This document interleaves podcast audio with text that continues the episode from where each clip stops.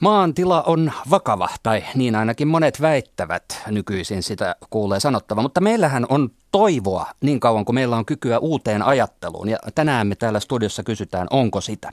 Minä olen Jonni Ruus ja sinä kuuntelet kulttuurikoktailia. Tervetuloa seuraan.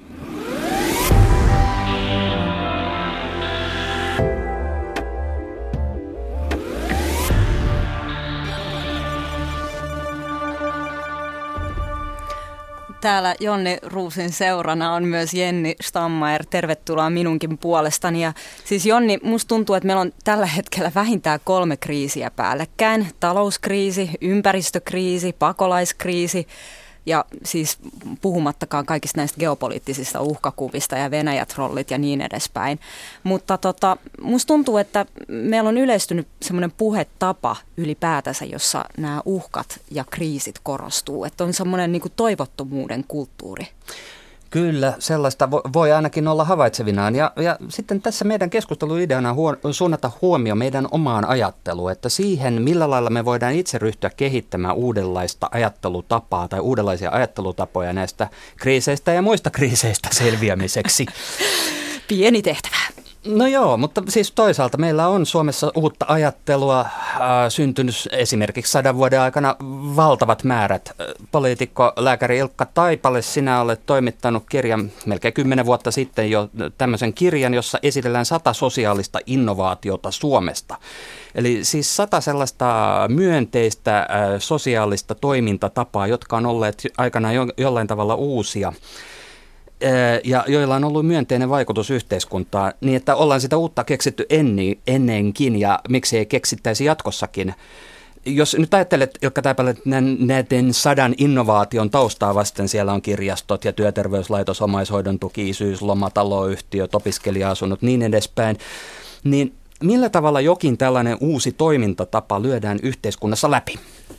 Niitä on erilaisia tapoja, eh, mutta jos Mä lähtisin siitä, että meillä on viisi tärkeintä asiaa ja ne on naisten ja miesten tasa-arvo, joka on pitkä aikainen. Naiset on aina ollut töissä.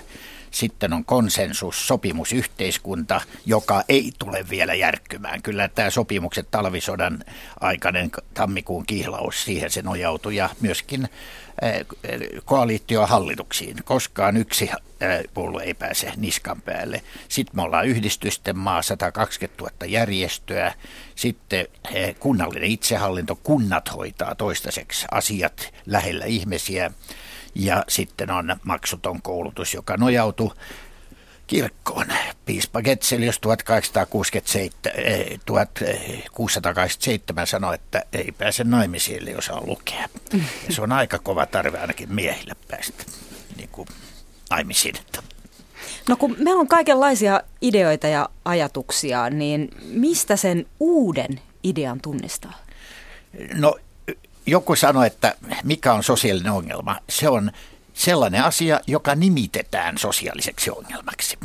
Ja innovaatio nimitetään innovaatioksi, mutta valitettavasti kaikki innovatiivisuuden professorit ja muuta aaltoyliopisto, ne jaarittelee innovaatiosta, keksimättä mitään täsmällistä innovaatiota. Ja jos ajatellaan sosiaalipolitiikkaa, niin se ensinnäkin kertoo, miten asioiden pitää olla, sitten se kertoo, miten siihen päästään, ja se tahtoo tehdä sen muutoksen. Että hyvin operatiivista. Nämä kaikki keksinnöt tässä on operatiivisia. Ja niitä ei voi muuten patentoida, kuten teknisiä keksintöjä. No nyt kun me sitten puhumme täällä uusista ajatuksista, jotta se menisi vain innovaatioista jaarittelemiseksi, niin meidän pitää pitää tässä yhteys toimintaan ja käytäntöön. Veikka Lahtinen ajatushautomon Demosista, sinä edustat sellaista ajatuspajaa, jolla on suora yhteys pääministerin konttoriin. Te, te, te, mm. te, te tuota, olette mukana tuomassa uudenlaista kokeilemiseen perustuvaa hallintokulttuuria Suomeen ja puhutte kokeilukulttuurista sekö nyt sitten on uutta, että täällä jotain kokeillaan ennen kuin päätetään? Tai että mikä siinä varsinaisesti on uutta, jos näin toimitaan? No pitää ensimmäiseksi korjata, että ajatushautomo demos Helsingistä. Täällä, tota, mutta tota, äh, kyllä siis kokeiluissa ehkä siinä ei välttämättä ole niin paljon uutta, että kokeillaan asioita, mutta siinä on ehkä jotain uutta, että sellaisia isoja poliittisia muutoksia ei ensisijaisesti yritetä vähän niin kuin miettiä, että miten tämä nyt voisi mennä ja pohtia, käydä läpi jotain niin kuin tutkimusta, vaan että siinä on jonkinlainen niin kuin tapa kääntää se prosessi ympäri sillä tavalla, että ensin katsotaan, että toimiiko, ja sen jälkeen käydään poliittinen keskustelu siitä, että miten, mitä sitten tehdään sen jälkeen. Eli, eli siinä on tietysti niin kuin kokeiluprosessi ei tietenkään mene silleen, että, että ne mit, asiat, mitä kokeillaan, tulee tyhjästä. Että siinä on myös oma niin kuin, poliittinen vääntönsä vaikka siitä, että tuleeko keskustelua tai kokeilua perustulosta. Mutta sitten kun sitä äh, keskustelua on käyty, niin sen jälkeen niin kuin päästään sellaiseen pisteeseen, mistä voidaan sitten niin kuin nyt ollaan tekemässä, niin voidaan oikeasti äh, kokeilla ja sitten sen jälkeen käydä huomattavasti laadukkaampaa keskustelua siitä, että pitäisikö meidän tuoda tämä asia. No tämä keskustelu ja päätöksentekokulttuuri, niin, niin tästä meillä on nyt yksi hyvä esimerkki, kun ajatellaan tota Pariisin ilmastosopimusta ja siellä on tällaista uutta ajattelua hyödynnetty. Eli, eli tota, neuvottelussa käytettiin tällaista Zulu-heimojen perinteistä neuvottelumenetelmää nimeltään Indaba. Markus Neuvonen, olet filosofi ja olet tällaisen viisaan ajattelun ja päätöksenteon asiantuntija. Sano nyt näin. Ainakin olet kirjoittanut siitä lähes 400-sivuisen kirjan. Mikä tässä Indabassa on nyt sitten uutta meille? Joo, Indabassa ei sinänsä ole mitään hirvittävän uutta. Se on itse asiassa hyvin vanhaa. Ö, tota, kaikki tämmöiset pienemmät sanotaan kyläyhteisöt, niin niissä tunnetaan suurin piirtein tämä sama, sama päätöksenteko tapa. Oikeastaan kaikki, missä on säilytetty jonkinnäköinen ymmärrys siitä, että mitä, mitä tarkoittaa olla ihminen ja kohdata, kohdata, kohdata toinen ihminen ihmisenä. Mihin se perustuu se Indaba? Indaba perustuu just nimenomaan tähän. Se on taustalla semmoinen vähän laajempi voisi sanoa filosofinen ko- kokonaisuus ja ennen kaikkea tämmöinen käsite kuin Ubuntu, joka väljästi käännettynä tarkoittaa ihmisyydellisyyttä ja ihmisyyttä. Eli ajatusta ikään kuin siitä, että me ollaan kaikki hirveän riippuvaisia toisistamme. Me ei oikeastaan olla olemassa ilman muita muita tota, ihmisiä. Ja se päätöksentekotapana, se perustuu nimenomaan siihen, että, että jokainen ikään kuin tähän Indabaan, joka on semmoinen rinki, niin, tota, osallistuja, niin, niin puhuu suoraan. Lähtee ihan puhtaasti siitä kiinni, että artikuloi, mikä on, on, on ikään kuin ne inhimilliset huolet, joita, joita mulla tässä päätöksentekotilanteessa on. Mitkä on ne aidot ikään kuin ongelma, on, on, ongelmat, ikään kuin se viimeinen juttu, että mistä mä en halua luopua, mistä mä en ole valmis luopumaan. Mutta sitä ei jätetä siihen, vaan, vaan se vaan puhutellaan ja muut ihmiset kuuntelee sen ja ymmärtää sen, kohtaa sen. Ei lähde argumentoimaan, että no toihan nyt ihan naurettava näkemys tai rupee, rupee jankkaamaan, rupee tinkimään, vaan, vaan ne vaan kuuntelee, että okei, hyvä, tämä on sun, sun ikään kuin se viimeinen linja. Ja sitten sen jälkeen, kun nämä ikään kuin huolet on kuunneltu, niin ihmiset tota, tuo jotain, että, että jonkun ehdotuksen siitä, että, että mikä on se yhteinen maaperä, millä kaikki seistään, mikä on se, mi, miten tämä ongelma ratkaistaan, miten löydetään se ikään kuin yhteinen ratkaisu, joka kunnioittaa kaikkien ihmisten ikään kuin sitä viimeistä linjaa. Ja tämä on, tämä on hirveän toimiva, mutta se vaatii sitä, että ihmiset on vakavissaan ja vilpittömiä. Ja mä sanoisin, että tämmöisessä vähän turhan monimutkaisessa abstraktissa, abstraktissa yhteiskunnassa, niin siihen harvoin päästä, että ihmisillä on liikaa piiloagendoja ja muita. muita että, että se on, Tämä oli mahdollista vaan ikään kuin siinä viimeisessä pisteessä. Mä näkisin tuossa niin Pariisissa. Niin, no, mutta nyt on ainakin jälkikäteen väitetty, että tämä äh, Pariisissa saavutettu ehkä hieman ihmeenomainen yhteisymmärrys äh, ilmastonmuutoksen äh, kohtaamisesta, niin että se olisi perustunut paljolti siihen, että muun muassa tällaista suluheimojen käyttämää tota, menetelmää sitten tuotiin ikään kuin laatikon ulkopuolelta.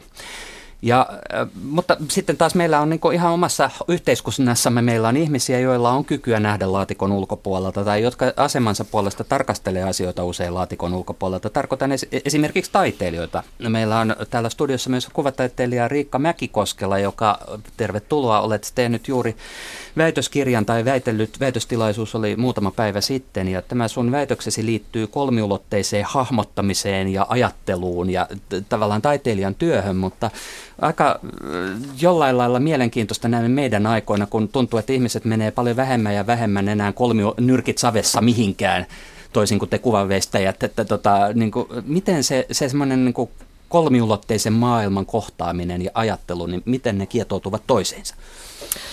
Joo, tämä tuli jo jännittävällä tavalla esiin äsken tässä, että puhutaan toiminnasta ja toimitaan. Että me ajatellaan hirveän helposti, että siinä on niin tavallaan ero siinä toiminnan laadussa, että onko kädet savessa vai puhutaanko siitä, että kädet on savessa. Ja tota, halusin tässä mun väitöksessä tuoda tämmöistä toisenlaista toiminnan laatua, toisenlaista ajattelemisen laatua esiin, ikään kuin mustana valkoiselle. Tämähän on semmoista niin sanottua hiljaista tietoa myös, joka liikkuu taiteilijoiden kuvaveistajien keskuudessa, mutta siitä on hirveän vähän mitään kirjoitusta. Ja tota, nimenomaan halusin nyt korostaa tässä tämmöistä niin sanottua kokeilukulttuuria myös, että se on hyvin pitkälti kokeilemista, se on testaamista. Siis taiteilijan työ. Nimenomaan. Joo. Juuri tämä kolmiluotteinen kuvataiteellinen ajatteleminen. Jo. Että kolmiluotteisessa kuvataiteellisessa työskentelyssä ja ajattelemisessa koetellaan ajatuksia kokemuksessa, eli suoraan kokeillaan sitä ennen kuin tehdään mitään päätöksiä. Ja jotenkin olisi jännittävää nähdä, että miten näitä ajatuksia voitaisiin yleistää sitten niin kuin yhteisöjen tasolle ja meidän yhteiskunnan tasolle myöskin. Mua kiinnostaa tässä oikeastaan sun väitöskirjan kohdalla tämä toiminnallisuus. Eli meillä on neljä kieltä tai viisi kieltä ihmisten välillä. Kirjoitettu kieli, puhekieli, sitten on eleiden tai ruumiin kieli. Sitten on ympäristön kieli. Me katsotaan, onko kaunista, kun mennään jonnekin ja annetaanko pultsarille huonoimmat tuolit ja paikat. Ja viimeinen on tekojen kieli. Ei tarvitse paljon puhuvaa tehdä. Ja sitä ei huomata, että nämä on kaikki osa ihmisyyttä. Joo, tämä on tosi hieno pointti ja tämä on just se, minkä takia mä halusin tuoda tämän toiminnan kielen esiin tässä väitöskirjassa, koska se jää helposti sanattomaksi. Joo, joo. Meillä oli 60-luvulla sellainen sääntö, että jos joi yhden oluen, niin piti keksiä yksi idea ja toteuttaa se. Ja me oltiin aikamoisia oluen juoja. ja se on jäänyt päälle edelleen. Otetaan keskustelun mukaan historioitsija Markku Jokisipilä historioitsijana sinun perspektiivisi lienee nyt laajempi ja, ja oletko ylipäätänsä samaa mieltä tästä meidän keskustelun lähtökohdasta, että, että eletään vaikeita aikoja ja tilanteemme on erityisen paha? No tämä ajatus siitä, että elämme juuri nyt keskellä jotain erityisen dramaattisia muutoksia ja tapahtumia ja että ne haasteet, jotka meidän ratkaistavanamme ovat, niin ovat historiallisesti jotenkin paljon paljon suurempia kuin kellään muulla aikaisemmin, niin se on sellainen aika lailla tyypillinen historiallis-optinen illuusio. Näin vähän on tupannut jokainen sukupolvi ajattelemaan sitä omaa tilannetta ja näkemään ne juuri omalle kohdalle osuneet muutokset paljon suurempina ja vaikeampina. Kyllä tässä kannattaa tällainen historiallinen perspektiivi meidän suomalaisinakin pitää mielessä, että jos ajatellaan, että, että nyt ollaan tilanteessa, jossa talousvaikeudet ovat jatkuneet historiallisen pitkään, se on tietysti totta, mutta jos ajattelemme tätä kyykkäyksen syvyyttä, niin ei meidän tarvitse mennä kuin tuonne 1990-luvun alkuun ja lamavuosiin saakka, jolloin vähintään saman mittaluokan talousvaikeuksista puhuttiin. Jos pidennetään siitä sitten vielä perspektiiviä, niin voidaan mainita vaikka nyt vuosi 1939 tai talvi 1939-40, jolloin oltiin aivan aikuisten oikeasti siinä tilanteessa, että mietittiin, että onko sellaista itsenäistä kansakuntaa kuin Suomi jatkossa enää ollenkaan olemassa. Tai sitten kun nykyään puhutaan siitä, että meillä on aika lailla polarisoitunutta, jakautunutta tämän toiminta, niin sitten sieltä löytyy kenties synkimpänä Suomen historian tarjoamana esimerkkinä vuoden 1918 tapahtumat, jossa suomalaiset kävivät toistensa kimppuun fyysisessä tuhoamistarkoituksessa. Nämä on kaikki ihan hyvä pitää mielessä, kun tässä tuhkaa ripottelemme nykypäivässä päällemme ja näitä omia vaikeuksiamme surkuttelemme. Se, mistä olen itse huolissaan, on se, että tässä on jonkinlainen tällainen neuvottomuuden ja aikaan saamattomuuden yleinen ilmapiiri päässyt meidät valtaamaan ja se ei ole oikeastaan tämän hallituksen eikä edellisenkään hallituskauden aika ehkä vähän tämän vuosituhannenkin trendi, että jotenkin tuntuu, että sellainen perinteinen suomalainen hyve, kun omista ryhmäeduista tinkiminen yhteisen hyvän eteen, valmius tehdä kompromisseja ja valmius nähdä niiden omien ryhmäetujen ulkopuolella, se on kovasti vähentynyt. En tiedä, onko siinä sitten informaatioteknologinen vallankumous vai joku yleinen postmoderni kehityssuunta taustalla, mutta se on, se on tuntuu, että, tai toivon, että emme ole sitä pysyvästi menettäneet, sellaista tietynlaista käytännönläheistä realistista pragmatismia, joka suomalaiset on auttanut porukkana monesta ongelmasta, äh, ongelmasta selvemmille vesille, mutta tällä hetkellä se tuntuu olevan äh, kadoksissa. No ainakin meillä on siis oikea, yksi oikea lähtökohta tähän keskusteluun, kun ajattelemme, että ollaan jossain neuvottomuuden alhossa. Veikka Lahtinen tässä nosti sormen pystyyn, kun kuuli sinun puhuvan näin. Mitä Veikka hmm. ajattelit sanoa? No mun mielestä Markulta tosi hyvä puheenvuoro ja mun mielestä on myös tosi tärkeää, että silloin kun puhutaan kriisistä, niin pitää miettiä sitä, että kuka siitä puhuu ja kuka siitä hyötyy, että keskitytään nimenomaan kriisistä puhumiseen, koska se on myös tapa legitimoida ää, tietyn tyyppisiä poliittisia kehityskulkuja ja tietyn tyyppistä politiikkaa. Eli, eli tavallaan se, että sanotaan, että me ollaan ongelmissa, niin se antaa tilaa ää, tehdä muutoksia, mutta sitten mun mielestä se, että tehdään muutoksia, voi, voi viedä niin kuin hyvään tai huonoon suuntaan. Että sitten toisaalta tietenkin olisi hyvin tärkeää miettiä sitä, että mitä me ollaan tekemässä tulevaisuudessa ja millaisia isoja panostuksia ja investointeja me tarvitaan maana, jotta me pystytään pärjäämään, niin musta tuntuu, että tällä hetkellä kriisikeskustelu keskittyy purkamiseen ennen kaikkea, mikä ei ole poliittisesti kovin äh, pitkäjänteistä. Eli esimerkiksi meidän niin kuin tietoyhteiskunta, jota me rakennettiin aikoinaan, oli aika sellainen niin kuin pitkäjänteinen ja perustui aika paljon niin kuin, muun muassa niin kuin insinöörikoulutukseen, investoimiseen ja tällaisiin asioihin. Ja mä en tiedä, että puhutaanko me sellaisista asioista tällä hetkellä ihan tarpeeksi. Ilkka Taipale, sinä olet sata sosiaalista innovaatiota Suomesta kirjankin toimittana, toimittaneena ja, ja 60-70-luvulla äh, hyvinvointiyhteiskunnan peruspilareita rakentaneena, konkreettisesti rakentaneena, niin, niin olisi kiinnostavaa nyt kuulla, että onko tämä nyt niin tämä hyvinvointiyhteiskunta semmoinen kulta-aika, johon, johon niin kuin ei päästä enää takaisin. Kyllä, nyt... kyllä päästään ja pääosa siitä tulee pysymään. Ne on pieniä taka-askeleita on. Päivähoidosta sanoisin sen, että se on pikkuasia, mitä nyt muutetaan. Suurempi asia, jos se olisi täysin maksuton kansakunta uusiutuisi, lapsiluku lisääntyisi ja se olisi nuorille perheille suurin saavutus ja vanhempi sukupolvi maksaisi. Mutta tähän ei ole vielä rohkeutta. Meillä on monta tapaa saada yhteisyys uudelleen esiin. Tässä on esimerkiksi väitelleitä, nyt edeltävä puhui ja tässä mukana just väitellyt. Kaikki 1600 väitellyttä on saanut jostain säätiöstä stipendin. Mutta sitten kun he vaurastuvat, kukaan heistä ei anna säätiöille mitään ja pitäisi lähteä antamisen kulttuurista ja myös perinnössä. Jos sulla on kaksi lasta, niin jaat omaisuuden kolmeen. Kahdelle lapselle ja sitten yhteisyydelle yksi osa tai ainakin 10 prosenttia. Kyllä lapset pärjää ilman muuta. Siis tällaisia valtavia, me voidaan, otetaan nyt pari esimerkkiä. Yksin asuvia miljoona Suomessa. Ne ovat Bulgarian jälkeen Suomi köyhimpiä koko Euroopassa. Me emme ole saaneet edes parlamentaarista komiteaa pystyyn selvittämään yksin asuvia asioita. Itsestään selvä. Valli, Vanhus- ja lähimmäispaloliitto ja Y-säätiö ovat tätä ehdottaneet pari vuotta sitten. Eh, näitä sosiaalisia keksintöjä vaikka kuin paljon, mutta minä en viitti niitä tota, tarjota enää. Mä tein Sosten puolelle 31 ehdotusta köyhyyden puolittamista Suomessa ja he eivät koskaan käsitelleet missään elimessä. Niin se on nyt tarjolla kaikille puolueille, mutta ei ne näköjään halua niitä. Markus Neuvonen, sinä äsken halusit vielä jotain kommentoida. Joo, joo mutta tota, haluaisin jatkaa hieman tuosta, mitä tota Veikka puhui, just tästä ikään kuin toivottomuuden ja neuvottomuuden poliittisesta hyödyllisyydestä, että tota, se on itse asiassa aika hyvin tunnettu, tunnettu seikka, että kun ihmiset on peloissaan ja epävarmoja, ne mieluummin lähtee sitten, ne kallistuu konservatiiviseen suuntaan, että ne, ne arvot kovenee aika voimakkaasti. Yksi asia, mihin mä kiinnitin aika varhaisessa vaiheessa huomiota, on, on just nimenomaan tämä uhkakommunikaatio. Että koko ajan lietsotaan tämmöistä kriisitietoista. Halutaan, että, ihmiset kokee tämmöistä kriisiä. Ää, tota, mutta jossain pisteessä se rupeaa heittää yli. Et ihmiset, kun ne, kun ne kokee jotain pelkoa tarpeeksi pitkään, niin ne muuttuu avuttomiksi. Ne, he, he tuntevat, että, me, että ikään kuin toivo kuolee. Ja tämä on, tää on aika, aika vakava, mä sanoisin, yhteiskunnallinen ongelma, on just nimenomaan tämä, että tällä tekemisen meiningillä, mi- mi- mihin hallitus nyt on ryhtynyt, niin on, on, tota, ryhdytty, on ryhty käymään sotaa ihan huomaamatta just nimenomaan ihmisten toiveikkuutta vastaan.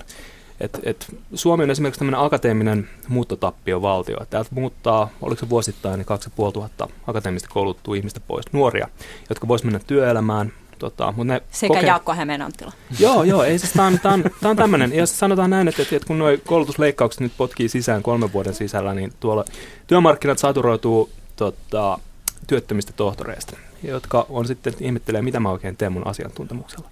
Mutta eikö sua harmita se, että iltapäivälehdet on koko ajan täynnä valituksia, etken vaivojensa vaikertaa on vaivojensa vanki. Siellä on kaikkien julkisten syöpäjutut ja kaikki avioerot ja koko ajan valitusta. Ehdottomasti ja harmittaa. Toi Kellokoske vanha ruukipatrona Torsten Karlander Reuterfeld sanoi, jos haluat kuolla katkerana, aloita tyytymättömyydestä. Niin Kyllä. Tämä on hirveästi asenteista kysymys. Että jos ottaa päämäärän, niin sillä selviää aika hyvin. Ja kannattaa lopettaa tuo tyyli jatkuva narina. Kyllä, mutta se on hirveän, hirveän kaupallisesti kannattavaa lietsoa ihmisi, ihmisissä tietyn tyyppisiä pelkoja ja huolia. Eli, eli kun ihmiset, ihmiset lukee uhkaviestintää, niin tekee mieli, tekee mieli tota, ostaa, sanotaan ostaa lehtiä. Että vuosisadan hirmumyrsky katso kuvat. Eli kun sä äsken väitit, Markus Nenonen, että halutaan, että ihmiset pelkäävät, niin, niin siis vielä uudestaan, kuka haluaa? No mä en, en oikein osaa sanoa, onko, on, onko se ihan niin kuin, sanotaan niin kuin tietoista halua, onko se, onko se pahaa tahtoa, että ihmiset, ihmiset tota, ovat toivottomia. Että et heistä tahalla lietsotaan, mutta et, et huomataan se, että et ajatellaan, että tämä on se tapa saada ihmiset vakavoitumaan. Yksi esimerkki tästä on tämmöinen suomalainen niin sanottu retorinen trooppi, eli tämmöinen toistuva teema, tämmöinen stereotyyppinen tapa puhua Suomessa. Ja se on tota, kun talvisodan henki, joka manataan paikalla joka ikinen kerta, että et kun halutaan, halutaan saada jotain asioita tapahtumaan, ää, joka on sitten tavallaan, se, se on tämmöinen kuvio, että me olemme pieni kansakunta ja me olemme suuren uhan edessä, mutta jos me nyt kaikki vain totellaan jotain ää, johtohahmoa tässä tehdään yhteistyötä, joka on yhtä kuin sitten totellaan, kuka ikinä nyt sattuu olemaan puikoissa, niin sitten me pelastutaan. Ää, mikä on tavallaan ajatustapana ihan, ihan kiva, siis me tarvitaan yhteistyötä, me tarvitaan yhteisymmärrystä, me tarvitaan, tarvitaan tota, näkökulmien vaihtamista ja jossain pisteessä me, meidän tarvii tosiaan ryhtyä hommiin. Mutta se tapa, miten tätä käytetään, on tyypillisesti se, että, että yritetään pakottaa ihmiset tottelemaan jotain valmiiksi suunniteltua ja päätettyä. Historioitsija Markku Jokisipilä, sinulta nyt pitää kysyä tästä, kun tuli talvisodan henkikin mainittua, että, että onko jotain sellaisia yhteisiä tekijöitä, jotka niin kuin on kautta historian liittynyt tällaiseen niin kuin toivottomuuden tilaan. Eli jos sä ajattelet tätä, mitä Markus Neuvonen äsken sanoi, että, että, että halutaan oikein, että ihmiset pelkää, niin näetkö tässä jotain sellaista niin kuin historiallisesti yleispätevää, joka toistuu tiettynä aikana? No kyllähän tällainen pessimismin ja toivottomuuden liatsonta poliittisen retoriikan välineenä, niin sehän on valtava käyttökelpoinen ja sitä on käytetty meillä Suomessa ja monessa muussakin paikkaa ja olen tästä ihan samaa mieltä, että tämä talvisuuden hengen esiin manaaminen milloin minkäkin asian puolesta, niin se on aika lailla falskia. Tässä nyt heitä mainospalan ja suosittelen historioitsija kollega Tuomas Teporan tuota, tuoretta kirjaa talvisuuden hengestä, jossa hän hyvin osoittaa sen, että kuinka lyhytaikaisesta ilmiöstä siinäkin sitten loppujen lopuksi oli kysymys ja, ja kuinka nopeasti se sitten särkyy siinä vaiheessa, kun tuo ulkoinen paine, eli tuo hyökkäys, hyökkäys sitten maaliskuussa 1940 loppui. Sellainen, mikä ehkä haluaisin tuoda tähän keskusteluun on se, että, että meillä kun nyt on tätä innovaatioretoriikkaa vähintäänkin riittämiä ja erilaista konsulttijargonia, niin sellainen, mitä itse olen kaivannut, niin tietynlainen tällainen realismi sen suhteen, että minkä kokoinen porukka me suomalaiset olemme tässä isossa globaalissa kilpailussa. Sellainen yksi tekijä, joka on näitä suomalaisen, suomalaisia menestystekijöitä yhdistänyt, on, on ollut yleensä se, että ne impulssit ovat tulleet suurimmaksi osaksi ulkoa päin.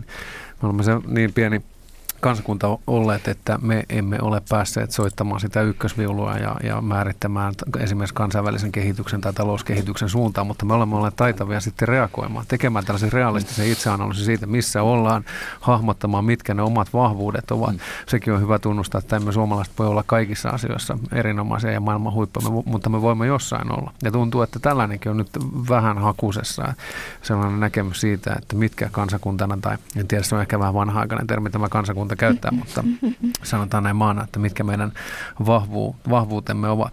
Se tietysti tragedia on se, että sitä tulevaa voittavaa hevosta, sitä on hirveän vaikea veikata tässä kohtaa, että kuka esimerkiksi 1990-luvun alussa olisi osannut ennustaa tuon suomalaisen telekommunikaatioteollisuuden valtavan nousukaaren, joka sitä pian alkoi.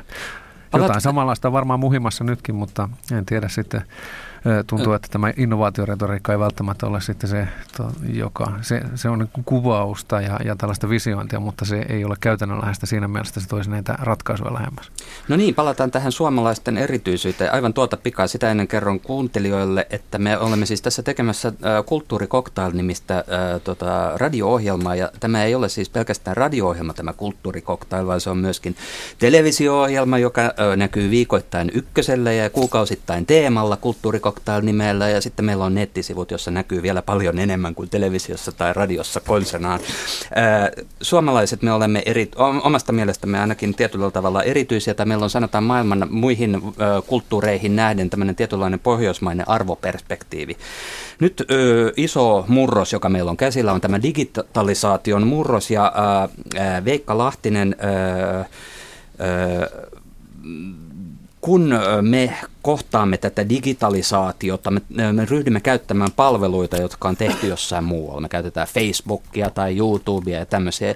Me ostetaan kirjoja Amazon-verkkokaupasta ja niin edespäin. Nämä on usein palveluita tai alastoja, jotka on tehty hyvin toisenlaisessa yhteiskunnassa, hyvin toisenlaisten arvojen äh, saattelemana tai äh, toisenlaisiin arvoihin pohjautua. Että harvalla suomalaisella on niin tällaisen amerikkalaisen republikaanin arvomaailmaa, mutta me käytetään näiden republikaanien ää, teknisiä alustoja.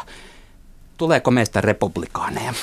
No niin, siinähän oli hyvin käristetty kysymys ja tota, varmaan meissä jokaisessa asuu sisällä pieni republikaani, joka on valmiina aktivoitumaan oikeissa yhteiskunnallisissa olosuhteissa. Mutta mitä tulee näihin palvelualustoihin, mitkä mainitsit, niin nythän on keskusteltu esimerkiksi tästä suomalaista taksitoimintaa mullistavasta Uber-kuljetuspalvelusta.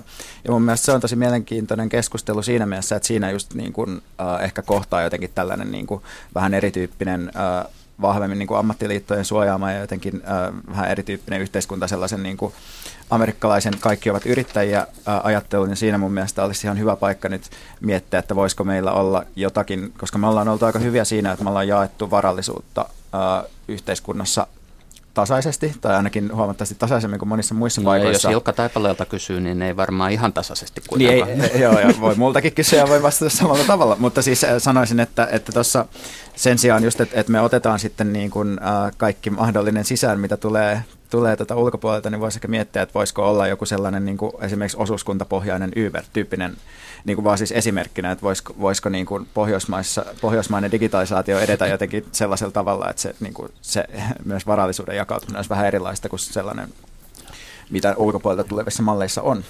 No sitten vielä, sekin vielä, vielä tästä nyt tuodakseni Riikka Mäkikoskelan äh, tähän äh, yhteyteen, kun siis äh, vielä tämä nyrkitsavessa asia, jota äsken lämmittelemme hieman, niin, niin tota, tosiaan se, että ollaanko me nähty nyt tästä digitalisaatiosta vasta se jonkinnäköinen ruma alkuvaihe, jossa niin kuin kaikki tehdään etusormella näpyttelemällä tai läppimällä, että tota, äh, pitä, äh, tullaanko, tuleeko meidän ajattelumme monipuolistumaan sitten, kun me saadaan digitalisaation myötä myös niin kuin sellaisia käyttöön sähköliittymiä, missä voidaan olla nyrkit savessa ja, ja, ja olla sisällä jossakin ja hahmottaa ö, maailmaa kolmiulotteisemmin.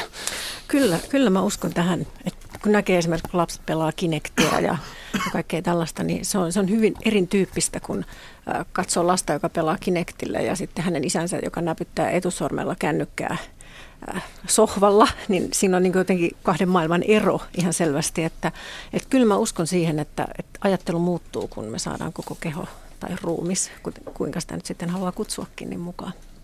Jos ajatellaan tätä, ajatellaan ajattelua, Ajatellaan sen toteuttamista käytännössä, eli tämä pelkkä innovaatio ei riitä, vaan että meillä pitää olla se kaari siitä visiosta käytännön toteuttamiseen, niin mainitsit just sen niin kuin, tavan niin kuin ottaa konkreettisesti haltuun joku asia.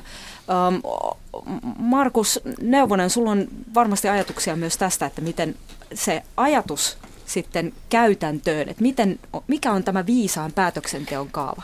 Joo, joo. Tota, mä tässä itse asiassa aprikoin mielessäni, pyörittelin mielessäni kovasti tätä, sanotaan kädet saveen ajattelua, toisaalta tätä kokeilukulttuuria ja sitten näitä, näitä innovaatioita.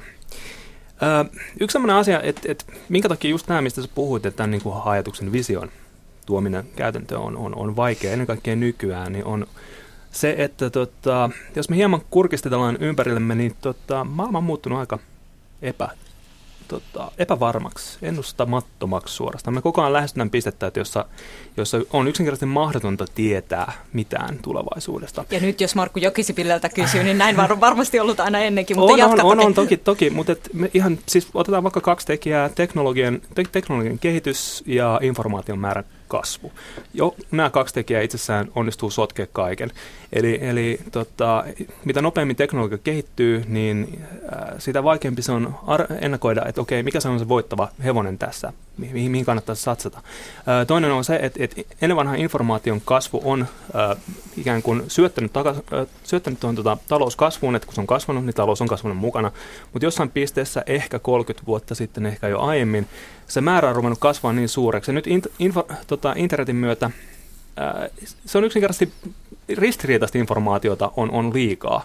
Et me ei tiedetä enää, mikä on totta, jolloin, jolloin se ikään kuin syöttää toiseen suuntaan, että se tuhoaa ikään kuin talouskasvun edellytyksiä ja ennustettavuutta.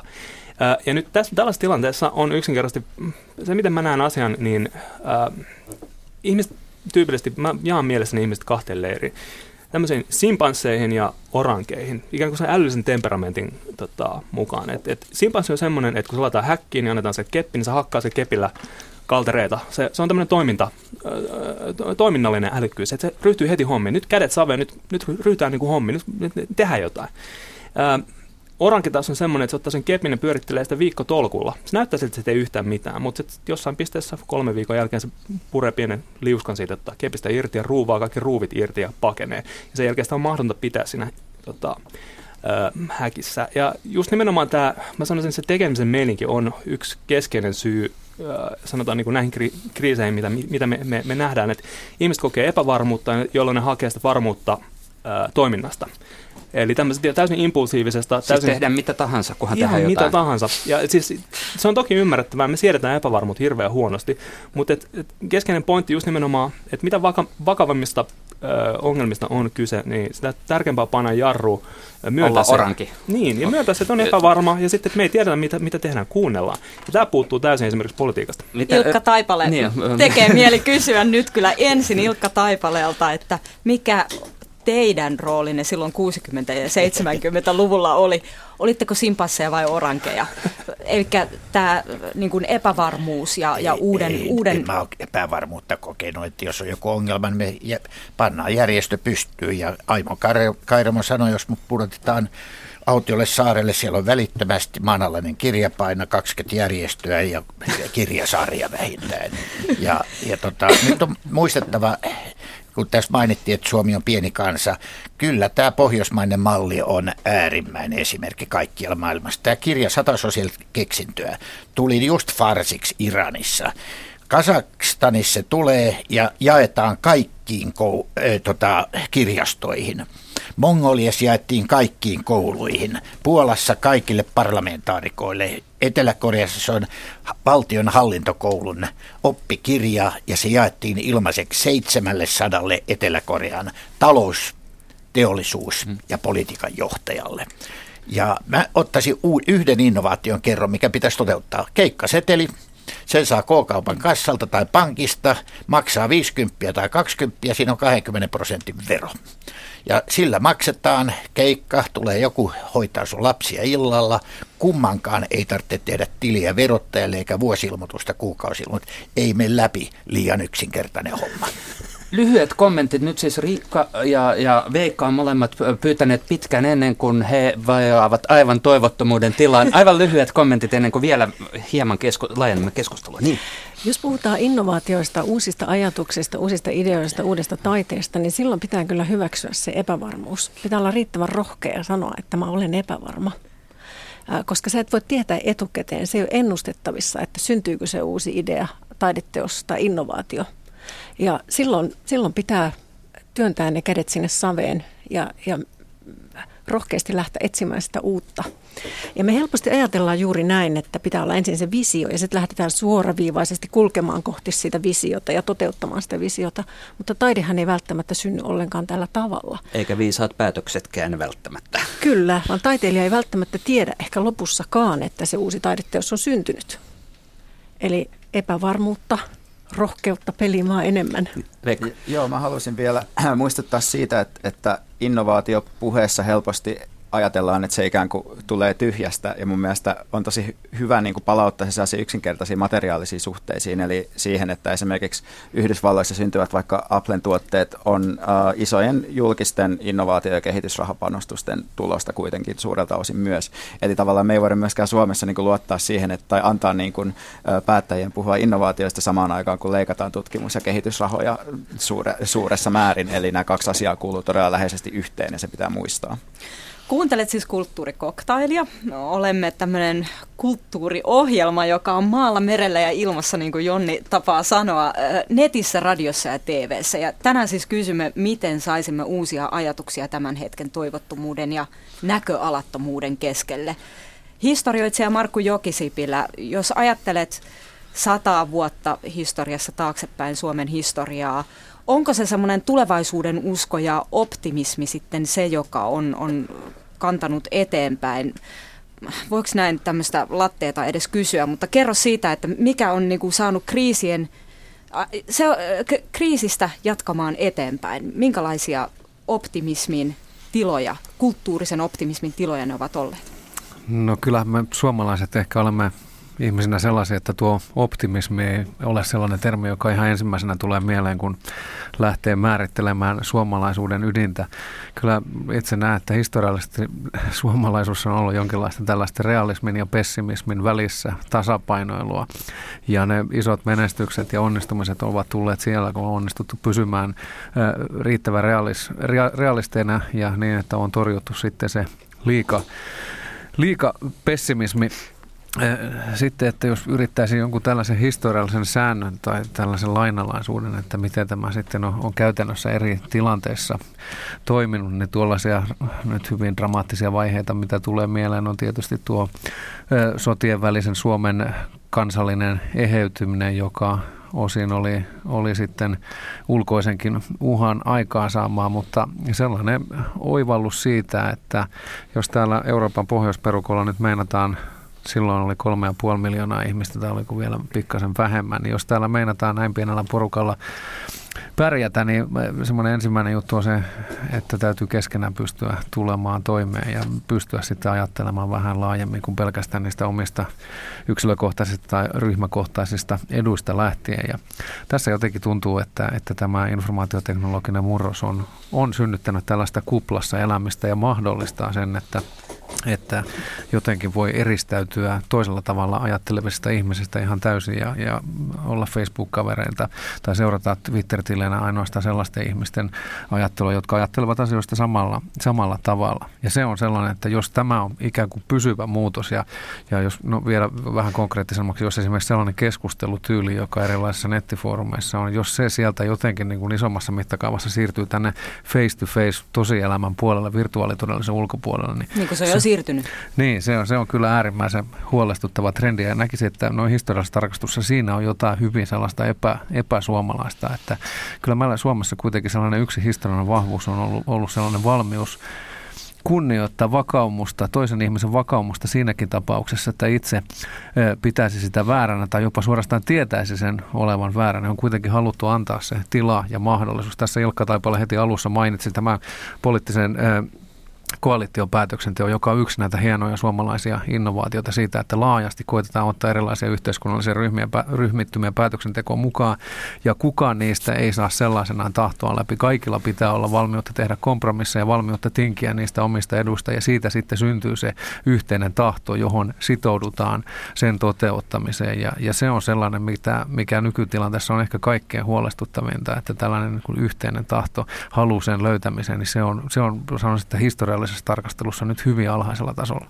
Niin, no eikös tämä ole itse asiassa sitä, mitä me Veikka tuossa puhuimme hetki sitten, että tota, nämä sosiaaliset alustat, somealustat, jotka, jotka tuovat tietynlaisen rakenteen, niin saavat meidät mukaansa ja nyt tämä yhteisyys on osittain menetetty sen takia, että jokainen voi olla vain omien kavereittensa kanssa eikä eri, muista tarvitse ottaa No toi on varmaan yksi kehityskulku, mitä, mitä sosiaaliset alustat tuo, mutta mun mielestä mä näen myös, että, että on niin paljon yrityksiä nyt niin rakentaa uudelleen myös osallistumisen kulttuuria erilaisten digitaalisten alustojen kautta. Eli sellaista osallistumisen kulttuuria, mikä mahdollistaa hetkellisyyden, mutta samaan aikaan niin rakentaa jotakin. Eli tähän liittyy muun muassa niin kansalaisaloitteet ja lakialoitteet, joita voidaan tehdä verkon kautta ja myös tämmöiset tavallaan politiikkaan liittymättömät pop-up-päivät ja tämän tyyppiset tapahtumat. Mutta siinä on mun mielestä vielä se niin sanotusti kehitystyö kesken siinä, että miten noista onnistuttaisiin skaalaamaan ja kasvattamaan jotain sellaista niin kuin kansalaistoimintaa, mitä vaikka meidän niin kuin suuret järjestöt on aikanaan, tai, tai miten niitä on niin kuin aikanaan rakennettu. Eli sillä lailla päästäisiin näistä kriiseistä yli vai? Miten? No, joka tapauksessa Suomessa on luottamusta. Me luotetaan lähikouluun, lähilastentarhaan, me luotetaan poliisiin luotetaan naapureihin ja toisiin ihmisiin. Tästä on oikein laajoja tutkimuksia. Kyllä tämä vahva kansa on. Ja mä sanoisin, että on myös toivoa ja siinä riittää kolme asiaa, ehkä neljä. Tiede, taide ja köyhä kansa. Jos niistä pidetään mm. huolta, niin kansakunta pärjää. Sitten tämä kansainvälinen rauha vielä. Ja mä Riikalle sanoisinkin, että iloisin asia, jossa mä oon ollut mukana, on Hussin taidetoimikunnan puheenjohtajuus. Me haluamme tehdä sairaaloista yhtä kauniita kuin kirkoista kansalle. Rahaa on, pankit ei osta taidetta, mutta sairaalat ostaa. Hienoa, nyt ja, nousee ja, tota, Espooseenkin uusi hieno sairaala, johon joo, tulee paljon on, prosenttitaidetta. Kyllä, kyllä, mutta tota, jotain iloa. Ilo ja vakavuus on aina yhdistettävä. No Riikka Mäkikoskela, sä taiteilijana tiedät, että minkälaista on päätyä sellaiseen kriisiin, umpikujaan, luomisen mm. lukkoon, niin miten sieltä alhosta päästään ylös? Miten, miten taiteilijana pääset kriisistä eteenpäin? Mä lainaan tähän Louis Bourgeois'ta, jolla on tämmöinen metodi, että I do, I undo, I redo. Ja suomeksi? mä teen, mä puran ja sitten mä teen uudelleen. Eli pitää myöntää se, että nyt on mennyt vikaan ja purkaa sitä, mitä on tehnyt ja yrittää uudelleen kokeilla taas jälleen kerran. Oh. Markus Neuvonen. Joo, joo, itse asiassa mä komppasin tässä, jatkan sitä kädet saveen, saveen henkeä. Kiinalaisella filosofi Shang Tzulla on tämmöinen sanota, että sammakko, joka on elänyt koko ikänsä kaivossa, ei voi ymmärtää valtamerta. Et Tämä linkkaa vähän siihen tota, realismiin, että yksi, tapa, y- yksi asia, mitä mä nä- toivoisin näkemäni, on, on, on luopuminen ikään kuin kuvitelmasta, että voi olla jollain tavalla realisti. Re- realismi on asia, jota me tiedetään vasta jälkikäteen, ja se linkkaa tähän kokeilukulttuuriin, mutta se vaatii sen epävarmuuden hyväksymistä. Se vaatii sitä, että pysähtyy ja ikään kuin myöntää sen. Ei vaan lähde va- ikään kuin harhaisen varmuuden, harhaisen realismin tota, perässä jahtaamaan jotain, jotain tämmöistä ikään kuin lohikäärmeen häntää tai jotain opium-unelmia, niin kuin politiikassa on tapana tehdä. Mun mielestä toi on ähm, äh, niin kuin teillä molemmilla hyvä, hyvä pointti ja mun mielestä tuohon, äh, mitä tulee realismiin, on, on hyvä miettiä kuitenkin, että mitä kaikkea Suomessa on tosiaan tehty 1900-luvun aikana, että, että kehitysmaasta ollaan noustu tähän pisteeseen, missä nykyään ollaan. Toki sitä on niin kuin auttanut se, että meillä on ollut sellaista teollista talouskasvua, mitä nyt on niin kuin vaikea synnyttää, mutta on siinä ollut paljon muutakin. Että ei, se, ei se ole niin kuin ihan yksinkertainen asia kuitenkaan, että, että on vaan niin kuin viety asioita läpi ja yhdessä onnistuttu tekemään se. Markku Jokisipilä, jos ajattelet historiallisesti niin tätä kokeilukulttuuria, niin onko siitä esimerkkejä? No kyllähän meillä siitä esimerkkejä on vaikka kuinka. Nyt tulee suomalaisen tieteen alalta tällaisena kaikkein spektakuläärempänä esimerkkinä mieleen AI Virtanen, joka laboratoriossaan kokeili kaiken näköistä. Välillä onnistui, välillä epäonnistui ja Virtanen on hyvä esimerkki siitäkin, mikä on yksin no, tässä tiederahoituksen leikkaaminen jo mainittiin. Niin sellainen huolestuttava trendi on, on tällainen kärsimättömyys, joka esimerkiksi tieteellisen toiminnan yhteiskunnallisen panokseen liittyy, odotetaan jotain tällaista tuotteista, tuotteistettavuutta tai kaupallistettavuutta niin kuin hyvin lyhyellä aikajänteellä. Ja tässä tämä luottamus, joka sekin mainittiin, on, on se, jota kaipaisi enemmän. Annetaan sellaisille vaikkapa AI Virtasen kaltaisille toimijoille, jotka ovat kyntensä omalla alalla monin eri tavoin näyttänyt, annetaan heille se tila, luotetaan siihen, että he käyttävät ne käyttönsä saamat resurssit järkevällä tavalla. Sieltä sitten syntyy syntyy jollain aikataululla jotain sellaista, mikä meidän kaikkien hyödyksi laajemmin koituu. Tässä näitä eh, filosofisia viisauksia muut keskustelijat mainitsevat. En malta tässä itse olla heittämättä sekaan sellaista suomalaista vanhaa sanontaa. En tiedä ihan tarkkaan miltä vuosisadalta se on, mutta meillähän on tällainen kehotus, että totuus sitä sallimahan, mikkei parkuen parane. Ja se on, se on hieno ajatus, kun sen kääntää niin, että sen ei pidä johtaa tällaiseen toimettomuuteen ja ajatuksen siitä, että minä en voi tehdä millekään asialle mitään. Päinvastoin Suomessa tämä on onnistuttu kääntämään niin, että on, on havain, siellä ympäristössä nähty asioita, joihin ei voi vaikuttaa. Niin sitä on turha sitä energiansa käyttää niiden miettimiseen, vaan kannattaa maksimoida se niiden ulkopuolinen alue. Siellä on todella paljon asioita, joihin pystyy vaikuttamaan ja sitten maksimoida sen oma toimintansa siellä. Ja mielestäni se on ollut sellainen historiallisesti, missä suomalaiset ovat olleet hyviä, kun tämä esimerkiksi kansainvälisen ympäristön meillä Suomen toimintavapaus ja toimintavara on ollut välillä hyvinkin kapea, niin kyllä se on onnistuttu maksimiinsa venyttämään ja ottamaan siitä kaikki mahdollinen ulos. Ja siis kun nyt etsitään vain näitä taloudellisia innovaatioita, niin yritän vetää vähän rautalangasta, että onko se nyt niin, että niiden varaa ei voi laskea, koska yritykset sitten pelaa omaan pussiin ja se on nimenomaan tätä niin kuin oman edun tavoittelua. Sen sijaan nämä sosiaaliset innovaatiot, ne on niin kuin tarkoitettu koko yhteisön hyväksi yhteinen etu, yhteisen edun näkökulma, se on tullut tässä monta kertaa esiin tässä keskustelussa. Käytännössä kansakunnat ja maailmassakin on yhteistoiminta vain kahdesta syystä, yhteinen etu tai yhteinen uhka. Se liittää näitä, mutta mä vielä korostaisin sitä, että kyllä Suomi on aika erikoinen maa, me emme pelkää venäläisiä. Meillä on Mannerheimin linja ja meillä on Kekkosen linja, me pärjätään. Niin mä sanoisin vaan, en ota kantaa siihen, että, että onko yritykset hyviä vai ei, mutta sanoisin, että yritykset tekee aika paljon sitä, että mitä meidän säätelykehikko antaa niiden tehdä. Ei toisin sanoen, ei, ei voida puhua siitä, että, meillä, että on olemassa vain yhdenlainen markkinatalous, vaan ne on hyvin erilaisia ja Suomessa esimerkiksi on verotettu aika eri tavalla kuin jossain muualla ja myös silloin niin kuin yritysten tuottamat tuotteet ja palvelut on niin kuin eri tavalla tai siis ehkä, ehkä ne tuotteet ja palvelut voi olla samoja, mutta jotenkin se, että mihin, mihin hyöty niiden myymisestä ja ostamisesta menee, niin siinä on huomattavia eroja. Hmm. Ja täytyy myös mu- muistaa se, että yritykset voivat olla innovatiivisia vaan voiton odotusten rajoissa, ja varsinkin tässä nykyisessä ilmapiirissä niin se aikaikkuna, jolla niitä voittoja odotetaan, on hyvin lyhyt. Julkisella sektorilla ei ole tämmöisiä rajoitteita, ja sen takia julkinen sektori tuottaa sellaisia keksintöjä, kuten internet tai, tai GPS-paikannus tai mitä ikinä me halutaan. Suuri osa lääkkeistä on uh, ihan puhtaasti julkisrahoitteisia. Se johtuu siitä, että julkinen sektori voi pelata pitkää peliä, katsoa pitkällä aikajänteellä. Yritykset eivät voi. Markku Jokisipelä, vielä ihan viimeinen kysymys. Vedätkö hieman yhteen vielä historioitsijan näkökulmasta, että miten kriiseistä päästään yli? Miten toivottomuuden tilasta päästään yli?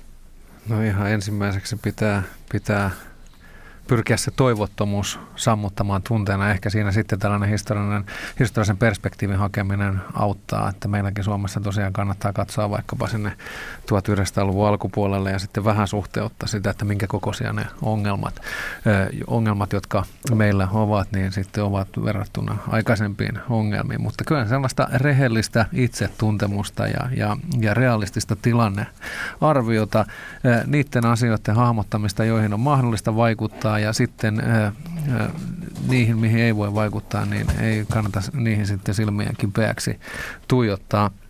Ja sitten tässä on tämä ajatukset käsien saveen työntämisestä mainittu monta kertaa. Kyllä se omakin sellainen, jos jotain viisautta tästä nyt yrittää löytää, niin, niin siihen se liittyy. Että meillä on tätä erilaisia näitä strategisia himmeleitä ja, ja konsulttijarkonia ja hienoja puheita aivan, aivan riittävästi kun sitten, jos katsotaan historiallisesti, että mistä ne ovat ne sitten innovaatiot tulleet, niin ei niitä ole tunnistettu innovaatioksi. Silloin pakko on ollut aina yleensä se paras motivaattori. On ollut hyvin joku konkreettinen selkeä ongelma, mikä on tarvinnut, tarvinnut ratkaista. Sitten on ollut joku, jolla on ollut kyky ja rohkeus pistää ne kädet savaan ja ryhtyä, ryhtyä toimintaan. Ja, siitä ja yksi lause sitten, vielä.